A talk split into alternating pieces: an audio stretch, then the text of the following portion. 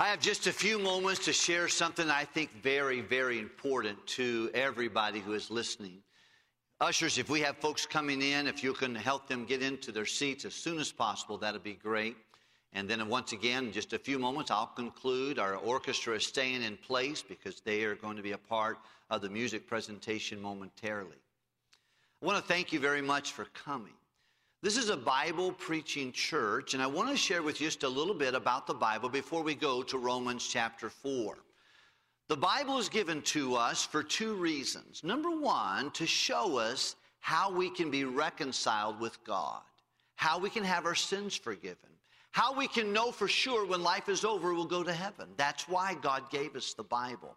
Everybody needs to have some time in their life when someone takes the Bible and shows them how they can go to heaven from here.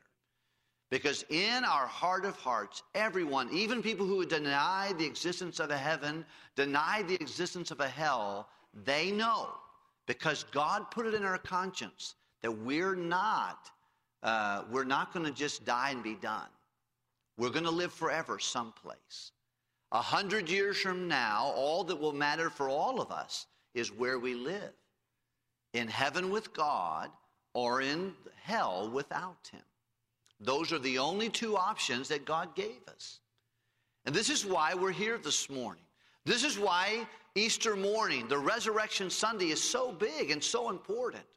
Because God doesn't want anyone to go into eternity without Him. He wants every one of you to experience what the Bible calls the glory of God. He wants you to be one day with Him. So that's why we have the scriptures. For just a few moments, I want to share with you the second reason God gave us the Bible is to teach us how to live after we know number one.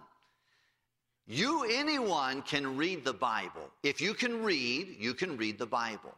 But not everyone can discern what they're reading unless you have the author living inside of you. It's very important that you and I have first an understanding of who Jesus is to us before we understand the scriptures. Now, the Bible comes to us, it's one book with 66 books inside. The first 39 were written, they called the Old Testament, before Jesus came. The last section is 27 books, and they were written uh, after Jesus went back to heaven. There are 66 books. There are 40 different instruments or people that God used to write the Bible. Most of them never met each other. The man who wrote the first book, the oldest book of our Bible, Job, never met John, who lived 1600 years later. But they write in the same book without contradictions because it's not really man's book. But you will say, oh, that book's just written by men. And it is, just like the letter I wrote today was written by this pen. But when the people get my letter, they won't say, well, that pen wrote me a nice letter. No. They'll say, Pastor wrote me the letter. I moved on the paper what I wanted it to say and who I wanted it to go to. I moved it, but the pen wrote it. What we believe is that the Bible is written by God, but he used human instruments to speak. He says of himself, this book was not written in old time by the will of man. That means uh, old prophets say, yeah, I'm going to write some of the Bible. But holy men of God, men who belong to God, spake as they were moved by the Holy Spirit. But the Bible is so wonderful. I love it. I love it. And the more I read it, the less I have to be convinced it's real. If you, you start reading the Bible, you realize it's something special about this book. You can master Louis L'Amour or Agatha Christie, but you cannot master this book. You can master a history book or a science book that you got in the seventh grade or in, in your college graduate work, but you can't master the Bible. While you read the Bible, the Bible reads you. It speaks not just to our intellect, it speaks to our conscience. And I love the Bible. Well, the Bible is about Jesus. That's the main character of the Bible. From the very first words of our Bible to the end, Jesus is the theme. He's also referred to as the Word of God. Say, what does Jesus believe? He believes the Word. He is the Word. No, I know it's just pages, but what it says reveals Jesus to us. And so this morning, I want to take just a few moments and talk to you about what is the man, what is the meaning, and what is the message of Easter, of the resurrection. Why did God give us a resurrection? Why is it needed? Now, most of us, since we're living in America, most of us are familiar with Easter. And whether we go to church, there are folks who just go to church on Christmas and Easter. And I would encourage you to go every week. However, I do believe there are some deeper meanings about it. And I want us to see what the Bible says. We can go to many different passages of Scripture, but we have just a few moments. So we're going to Romans chapter number four. And would you stand with me? And those of you who don't have a Bible this morning, you can read along on the screen. Brother Dwight has been so gracious to get this ready for me. Verse number 24 of chapter 4, and we'll continue reading through chapter 5. Thank you very much for being with us this morning. Verse 24 and let's all of us look at it and prayerfully look at verse 24. I'll read 24, you read 25 with me. But for us also, to whom it shall be imputed, that means put on our account, if we believe on him that raised up Jesus, our Lord, from the dead. Verse 25, can you read it with me? Who was delivered for our offenses and was raised again. Okay, so this is talking about Jesus. God sent Jesus, and his righteousness could become our righteousness because of two things. Number one, that he died so we could live. He died for our offenses. What's another word for offenses that comes to your mind? Sin. Yeah. He died for our sins, but he rose again so we could be justified. Justification is a Bible term, but it means to be declared innocent before God. Let's look at verse number one of chapter five. And how about you read that with me, would you please? Therefore, being justified by faith, we have peace with God through our Lord Jesus Christ. Verse 2, I'll read it. By whom also we have accessed by faith into this grace wherein we stand and rejoice in the hope of the glory of God. Verse 3, read it with me, would you please? And not only so, but we glory in tribulations, knowing that tribulation worketh.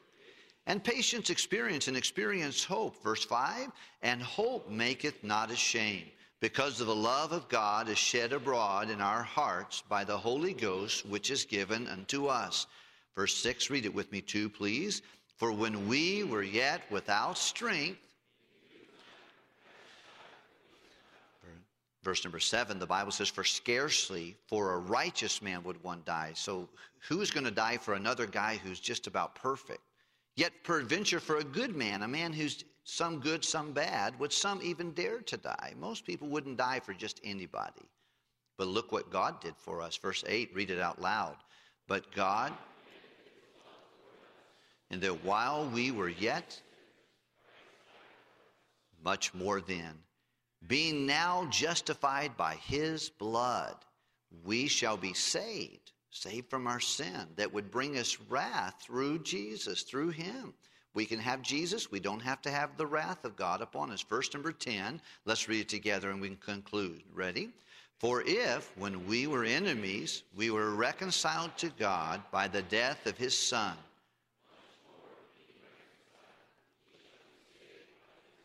Our Heavenly Father, in the few moments we're together, may you help me to convey the truth of God's Word today. We ask this that you would help us. Lord, I can speak out loud, but I cannot speak to people's hearts, but you can. And I want everybody in here to understand the truth of the resurrection and the peace that can be experienced because of it. Please help me. In Jesus' name. Amen. Thank you very much. You may be seated. I'm going to ask if you would please, wherever you're seated in the auditorium, if you would stay seated unless you're ill. And then if you would not talk to anyone for a few moments uh, for a while I share with you. Not because I'm sharing it with you, because I'm nothing. but the Word of God is very important. So we want to give everybody an opportunity to hear it exactly as the Word of God is given to us, if you would please, this morning. With that in mind, I want to ask you a couple things. First of all, don't you know that this world's in a mess? Most people, they don't understand peace. We want peace in Jerusalem. We want peace in America. We want peace on our streets. But I think the Bible tells us that as time goes on, men are going to wax worse and worse, deceiving others and being deceived themselves. Peace is something that people pursue, but only God can give it.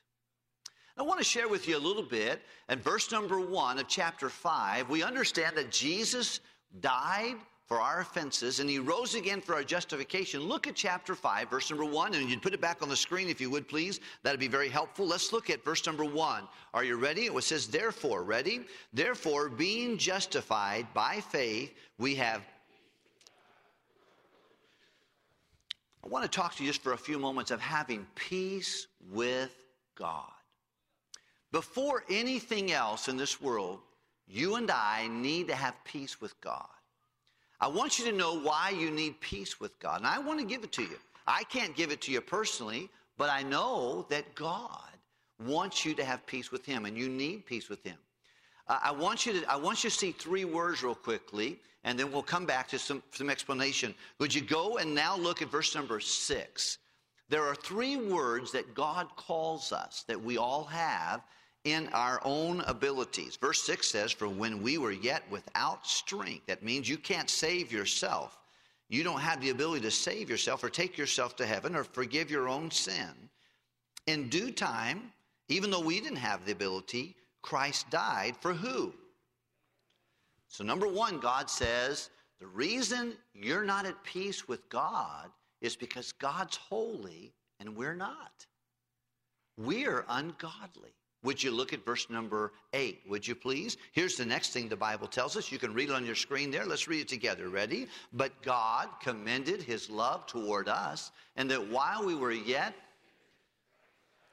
so not only does he say we're sin, we're ungodly, but in this verse he says we are sinners. So number one, we are. Number two, we are. Look at verse number 10. Would you look at verse 10? What the Bible says in verse number 10? Read it with me if you would please. For if when we were we were reconciled to God by the death of his son, much more being reconciled we shall be Hey, God says number 1 we're ungodly. Number 2 we're sinners. Verse number 10 says number 3 we are you know what? Every one of us have a problem. That is without Christ God. We're enemies of God. We're against Him. He sees us when our sin. He sees us in our ungodly state. He sees us in our sinful state. See, Pastor, what's the big deal about Easter? The big deal about Easter is, is that you and I have issues with God. And every one of us are going to stand before Him one day. In just a few days, you're going to stand before God and you got a problem with him. And he's got a problem with me and you because we are ungodly, we are, we, we are sinful, and we are enemies. We're in animosity with him. But God doesn't want to keep it that way. So, Pastor, what are you trying to say? I'm trying to say that you can have peace with God. Verse 1 says, Therefore, because Jesus died for us and he rose again, we can be justified by faith. And we can have peace with God. Easter, the resurrection, is about three concepts it is having peace for my past, is number one. See, all I'm 54 years old. However old you are, is how long you have been living on this world. And during that time, we have sinned against a holy God. David said in the Bible, Against thee and thee only have I sinned and done this evil in thy sight. If you've committed adultery or fornication, you first offended God before you offended yourself or anyone else. If you stole from someone, if you've lied or you've gotten mad and said, ah, oh, and you damned the name of God or his son Jesus Christ, your first offense is not against someone Say, oh, excuse my French. No, your first offense is to God of heaven. He gave us 10 rules no other gods before us. For him. He's number one, no one else in front of him. Well, all of us have broken that. He said, number two, I don't want you to worship idols. I don't want you to set up anything in front of me. Now, we think about worshiping an idol or of, of stone or silver or gold, but it really is anything. Some of us, we love the show American Idol. It's someone who wants worship in front of God. We've all done that. We have stayed awake for two and a half hours watching a baseball game and fallen asleep in 15 minutes of, of a church service. We put other things and we, we value that ahead of time. Number three, don't take God's name in vain. Don't get mad and say God and damn his name. When you get mad, don't say Jesus and Christ in oath. No. But that's what I've done. I've done that. You've done that. No one gets mad and says, Oh, Buddha, and damns his name. We damn the name of God, the God of the Bible, and his son Jesus. He said, Remember the Sabbath day. Remember one day and give it to God. What do we do on Sundays? We do whatever we want to do. Super Bowl Saturday. Have you heard that one? No. Super Bowl Sunday. Oh, let's take anything and put it in place of God. We pick and choose what we do on the Lord's day. He said, Honor your father and mother. This is the first commandment with promise. And that's the first commandment, but every one of us have disappointed and hurt and disobeyed our parents. Some of us do it in our youth, and some of us do it all the way through our life because you always have a lifelong responsibility to honor your parents. And what you do in private either puts, puts blessings or discouragement based upon our, our conduct to our family. Then he says, don't steal, don't kill, Someone said, Well, I'm pretty good with that one. Well, God, Jesus even elevates all of these. He says, Look, he says, someone says, Well, I don't kill, but if you say, I hate you, he said, You've committed murder already in your heart. Don't commit adultery. And then he says, Don't covet. Don't want what somebody else has. Have that itch for more that just, I gotta get, I gotta get this. He says, That's sin. And all of those things cause us to be enemies of God, ungodly, and sinners. And do you know what you need? What I needed? I needed peace for my past. The next verse, look if you would please in verse number two. And the Bible says this by whom also we have access by faith. By the way, you'll keep seeing the word faith pop up because that's going to be very important. I'll share that with you in just a moment. Faith unto the grace wherein we stand. See, when Jesus died for our offenses and he rose again for justification, he not only solved and gave us peace for our past, but he gives us grace for our present. Grace is God's help. Do you know you need help to get to heaven? You can't do it by yourself. But you need help every day of your life, don't you? I do. I whenever Jesus died for my sins and he rose again, he gave me peace with a God who has a lot against me. And he gave me grace for my present. And the rest of verse number two, read it with me if you would, please. Verse number two, the Bible says this wherein we stand and rejoice in the hope of the what? and I have glory for my present. I have hope for my future, excuse me. What, what I have hope for is I'm going to see God one day. When you see the glory of God in the Bible, it speaks oftentimes of the joy of seeing and living with Him forever. So, what's the big deal about the crucifixion, the passion of Christ, and the resurrection? It gives me peace for my past so I can have peace with God. It gives me grace for my present, and it gives me hope for my future, which is that I will enjoy eternity with God. With that in mind, I want to talk to you about three things about the resurrection. Number one, the person and the man of the resurrection is all about Jesus. See, Jesus was alive before he was born. He always was. Okay? He always was, and he was sent to the earth. So, I mean, he always was. He, he's God, and he, he never had a beginning. Okay? So he was alive before he was born, and then he, he lived and died, and now he's alive again. He's alive after he died. And whenever someone makes peace with God, they have to accept his gift of eternal life. Jesus, the one who knew no sin, became sin for us. Some of you, I was talking to a man this week, and he told me of what religion was, and I told him that's fine. Let's talk about that. Let's talk about the virgin birth. I said, Why is it important that Jesus was born of a virgin? Well, he didn't know. He had, he had gone to all the schools and but he didn't know that answer. But let me tell you why it is. It's because you and I have something in common. Men, women, regardless of the pigment of your skin, all of us have something in common. We all have a human father. Jesus did not.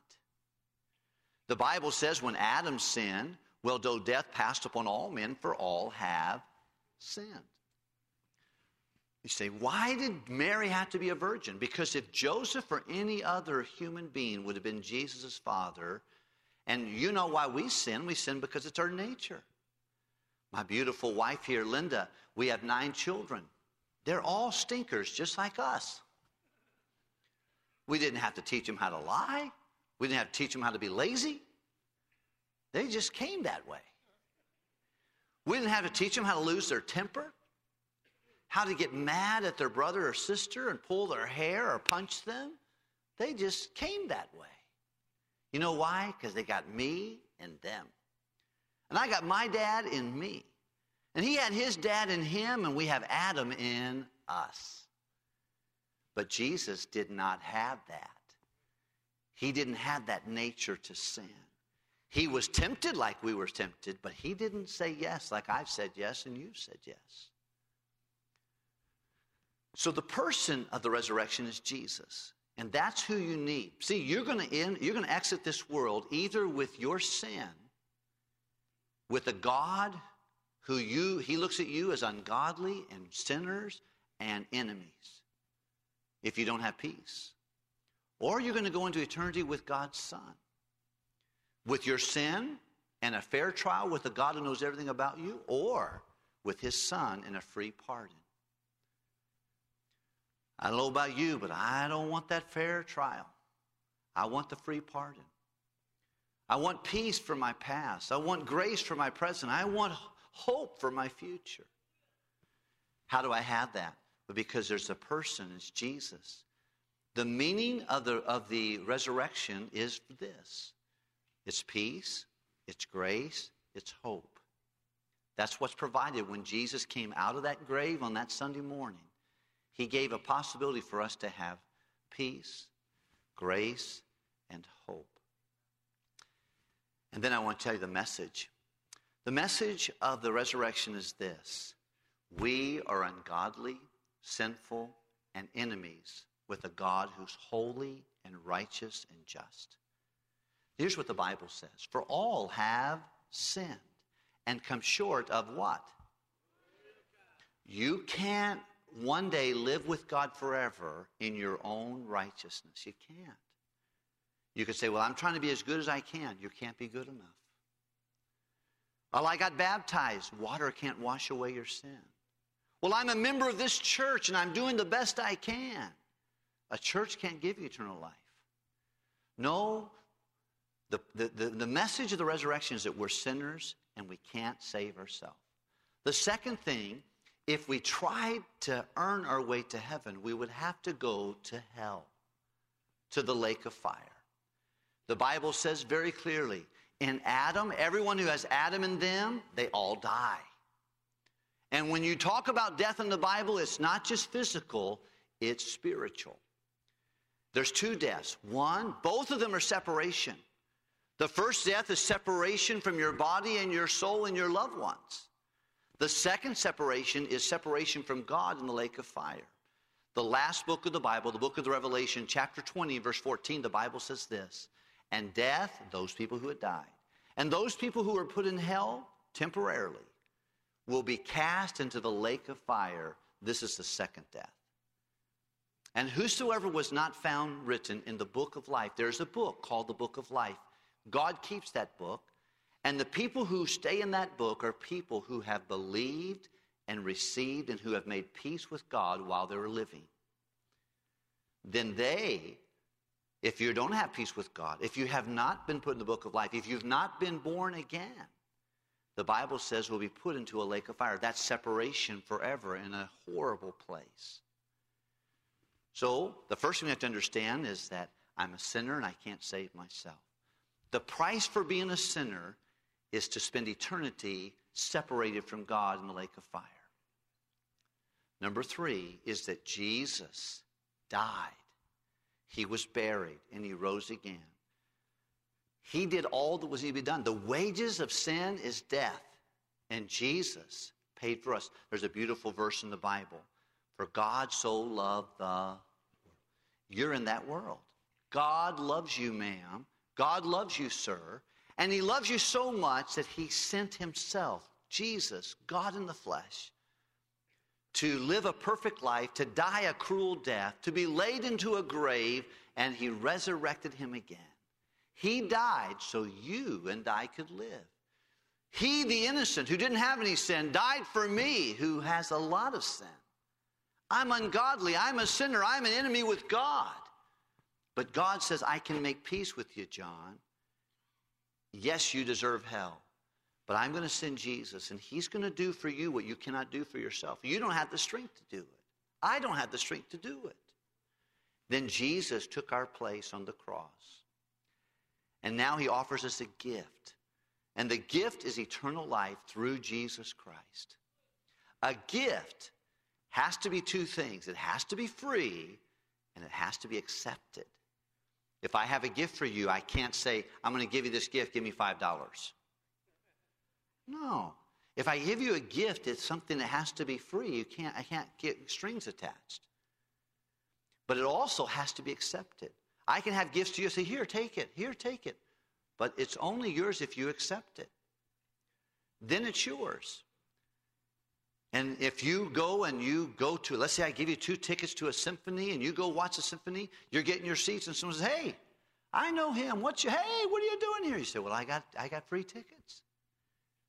They could say, when? You could say, well, 1125. Where? First Baptist Church. Who? My friend John. You'd go back to a time and a place and a person when you accepted that gift. Well, everyone who has made peace with God will have a time and a place when you believe and receive the gift of eternal life. That's what Easter is about. Easter is about having peace for my past, grace for my present, God helping me today, and hope for my future. And that has to start with making peace with God. Have you made peace with God? Have you accepted his gift of eternal life? I don't know you. There are a lot more of you than there is of me. But somewhere in this room, and maybe on the, on the television screen you're looking at, or maybe on the radio station you're, you're tuned into, there's somebody who says, Pastor, I'm not sure. I'm not sure if I died, I'd go to heaven. Let me tell you how you can know that. Number one, you'll need to know and admit and believe that I am in trouble with God. I'm a sinner. I'm ungodly. He's on one side and I'm on the other side. We're enemies. He's holy and I'm not. I can't, I can't, I can't reconcile in my own abilities. Number two, that if I spent, if I tried to pay for my own sin, I'd have to go to the lake of fire forever, separated from a God who doesn't want it that way. Number three, is to believe in your heart that Jesus died, he was buried, and he rose again so you could be saved. And then to accept his gift of eternal life. You say, Pastor, you take tickets by taking your hand and receiving them. How do you take eternal life? In the Bible, in Romans chapter 10, the Bible tells us how.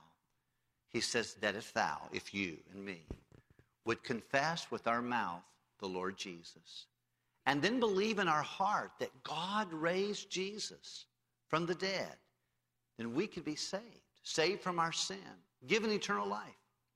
Verse 10 says this For with the heart man believeth unto righteousness. That means with your heart you'll need to believe that only through Jesus I can have eternal life. And then with the mouth, confession is made into salvation.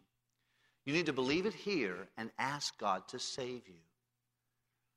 This morning on this Easter Sunday, 2022, I'm so glad we can be together.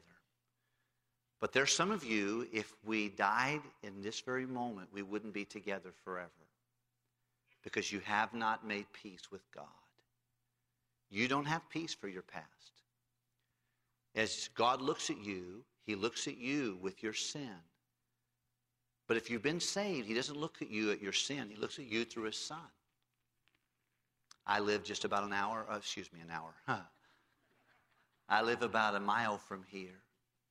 But if you walked into my house and I didn't know you, and you sat across the living room from me, I would not accept you. I would say, we need to pick up this conversation on the driveway. Let's go out. Because I don't know you. You just came and sat down in my house. And friend, if you try to go into God's eternal home in your own righteousness, he will reject you like I would reject you if you came into my home. But I have seven sons. If you came in behind one of my sons, I would accept you. If my son walk, opened the door, he, you walked in behind him, you could sit in my living room, and I don't even know you, but I would accept you because of my son. You know, the truth of the matter is, the only way you can have eternal life is to have Jesus, accepting his gift of eternal life. You either go into eternity with your sin, and some of you are here today. It's Easter 2000, and you've taken time to come.